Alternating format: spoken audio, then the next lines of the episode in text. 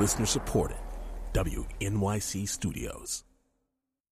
I'm Kerry Nolan. It's Monday, January 9th, and time for WQXR's Washington Report online.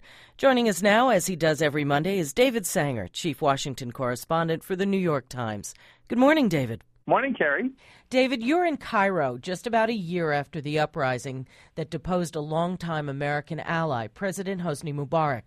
Now, today, Mubarak is on trial, facing the death penalty, and the country is trying to figure out what democratic elections are all about. How does it look? Well, it looks pretty normal on the streets, Kerry, but it looks pretty chaotic in both the political and economic life of the city. Uh, the elections are just about over, and it's clear that the Islamist parties have won a very big victory, which is pretty remarkable when you consider that they weren't the ones out in the square uh, a year ago.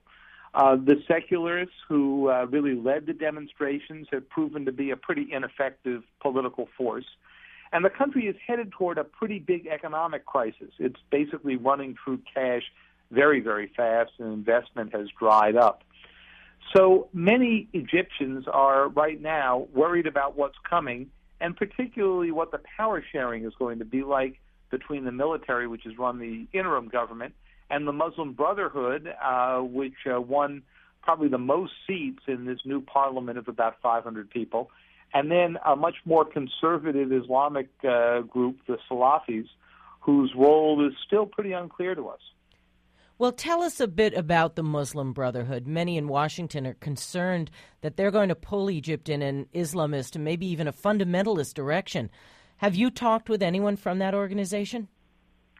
I have, Kerry. I spent yesterday uh, over uh, at the party headquarters for the Muslim Brotherhood, a sort of decrepit building on on the Nile. Uh, they've had a lot of high-powered vi- visitors recently. Uh, John Kerry came over with the American ambassador, Anne Patterson, the Chinese, the Russians, the Indians. They're all coming over to try to figure out what the Muslim Brotherhood agenda should be.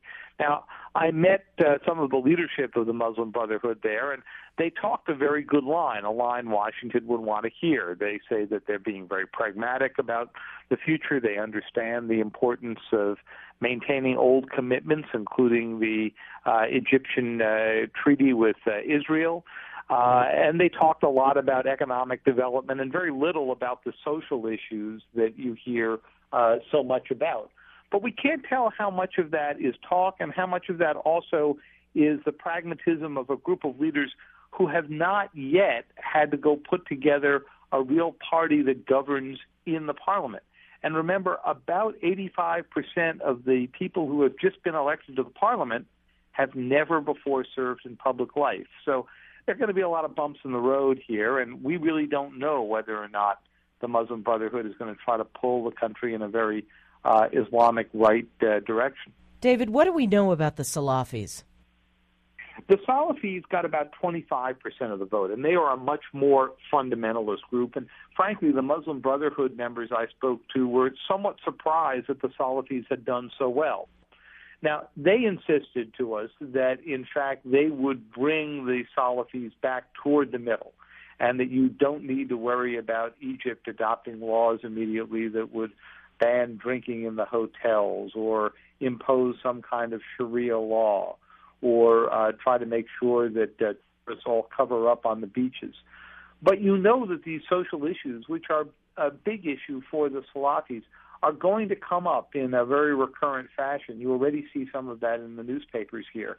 And it's unclear uh, how the Muslim Brotherhood and the Salafis are going to get along. It, it almost seemed as if the very conservative Salafis were a big headache for the Muslim Brotherhood.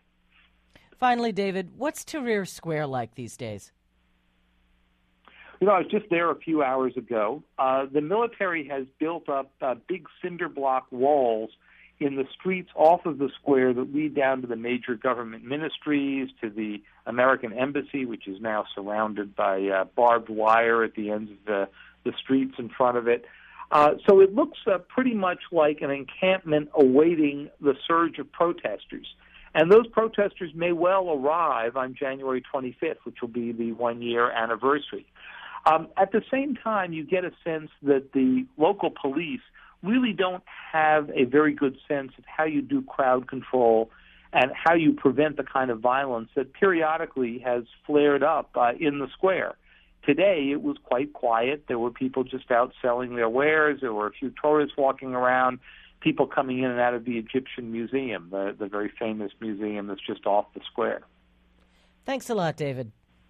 Thank you, Kerry. New York Times Chief Washington Correspondent David Sanger. I'm Kerry Nolan, and that's the Washington Report on Classical 105.9 FM, WQXR.